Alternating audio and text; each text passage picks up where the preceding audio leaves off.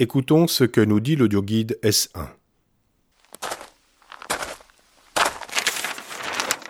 Alors, voyons, voyons. Eh bien, il y en a des choses à voir. L'arboretum, les plantes horticoles, les plantes officinales, les serres, le jardin des senteurs et du toucher, la rocaille.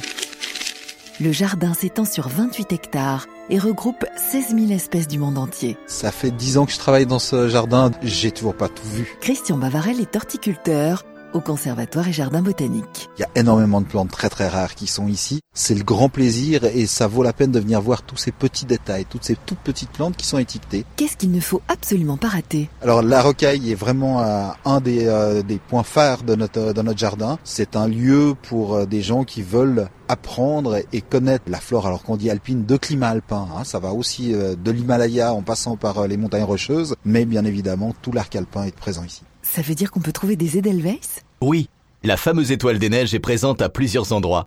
C'est un vrai musée vivant à ciel ouvert. Et aussi un centre de recherche.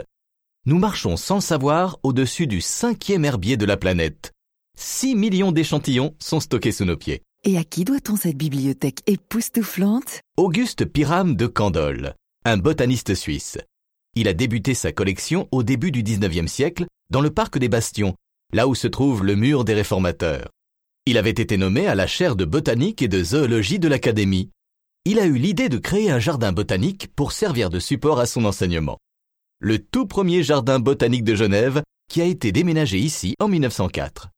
Puis, beaucoup de grands botanistes, parfois même issus de familles genevoises, ont fait don de leur propre collection, ce qui explique la richesse de l'herbier aujourd'hui. Vous avez vu ces magnifiques serres? Et le joyau? C'est ce jardin d'hiver, en contrebas de la voie de chemin de fer. Il date de 1911. On le doit à Henri Juvet. Il abrite des palmiers notamment. Christian Bavarel. C'est des serres qu'on règle à 1 degré, 2 degrés près, qui sont des machines à produire de la plante et qui sont d'une finesse de pilotage comme on retrouve plus que rarement aujourd'hui. Donc c'est vrai que des bijoux de ce type-là, d'un point de vue architectural, sont des cadeaux que nous ont fait nos, nos anciens. Il y a des animaux aussi? Oui, quelques spécimens rares d'animaux de la ferme. Vous croiserez peut-être pendant votre promenade des chèvres bottées, des poules barbues et même des moutons roux du Valais. Les amateurs d'art pourront aussi découvrir de belles sculptures au milieu de la végétation. Citons par exemple les Floralies de Dolores Blasco ou Christine Z 2 de Hans Schwartz. Elles valent le coup d'œil. Prenez le temps de flâner ici ou dans le nouveau jardin des herbiers. Les lieux vous réservent bien des surprises en particulier un cabinet de curiosités et sa boutique, sans oublier les terrasses du Pyramus où vous pourrez vous restaurer.